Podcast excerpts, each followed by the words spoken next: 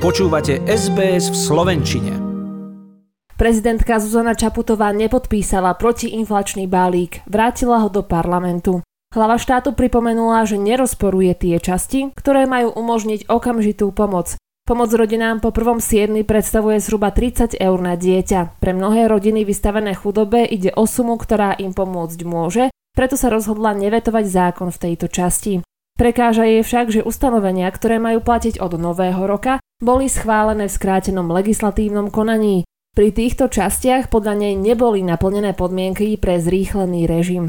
Zároveň vyzvala vládu, aby ľuďom v chudobe pomohla ešte viac a to čo najskôr. Taktiež má vláda podľa nej pomôcť vyše 200 tisíc ľuďom, ktorých sa tzv. protiinflačný balík netýka. Pripomenula, že legislatíva je viazaná iba na deti. Polícia Slovenskej republiky chce zmodernizovať dizajn policajných vozidiel. Klasická zelenobiela kombinácia by tak mala byť už minulosťou.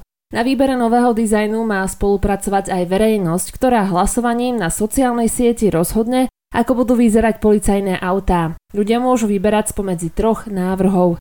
Ich kritici však na sociálnej sieti pripomínajú, že každý z nich sa nápadne podobá na vozidlá, ktoré používajú policajti v Českej republike.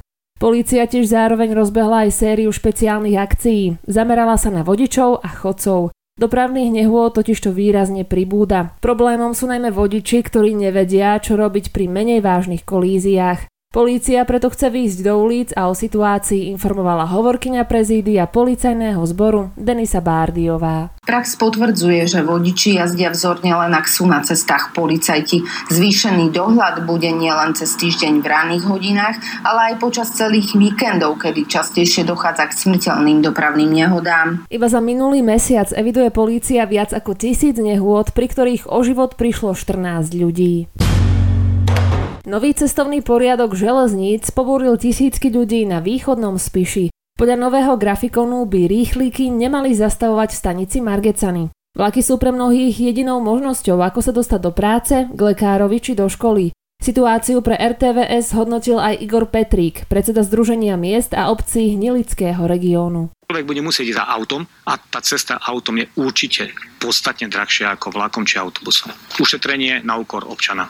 Ministerstvo dopravy uznáva, že finálna podoba grafikonu sa môže líšiť a že zatiaľ ide iba o pracovnú verziu. Stanicu v Margecanoch využíva približne 6 až 7 tisíc ľudí denne. Tí už spustili petičnú aktivitu.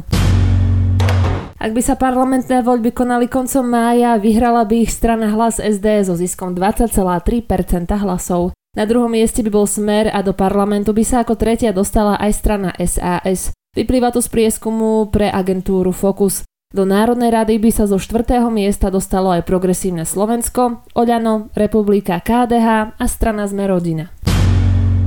Od 1. júla sa na Slovensku obmedzí obeh 1 a 2 centových mincí. Do platnosti tak vstúpia pravidlá o zaokruhľovaní nákupov. Podobné pravidlo si ľudia môžu pamätať ešte čas, keď sa na Slovensku platilo korunami. Národná banka Slovenska vtedy pozastavila obeh 10 a 20 halierových mincí a ľudia si ich mohli zmeniť v banke, platiť sa s nimi už ale nedalo. Tentokrát však 1 a 2 centové euromince ostanú základným platidlom, teda stále nimi budú môcť ľudia v obchode zaplatiť. Ich platnosť by mohla úplne zrušiť iba Európska centrálna banka.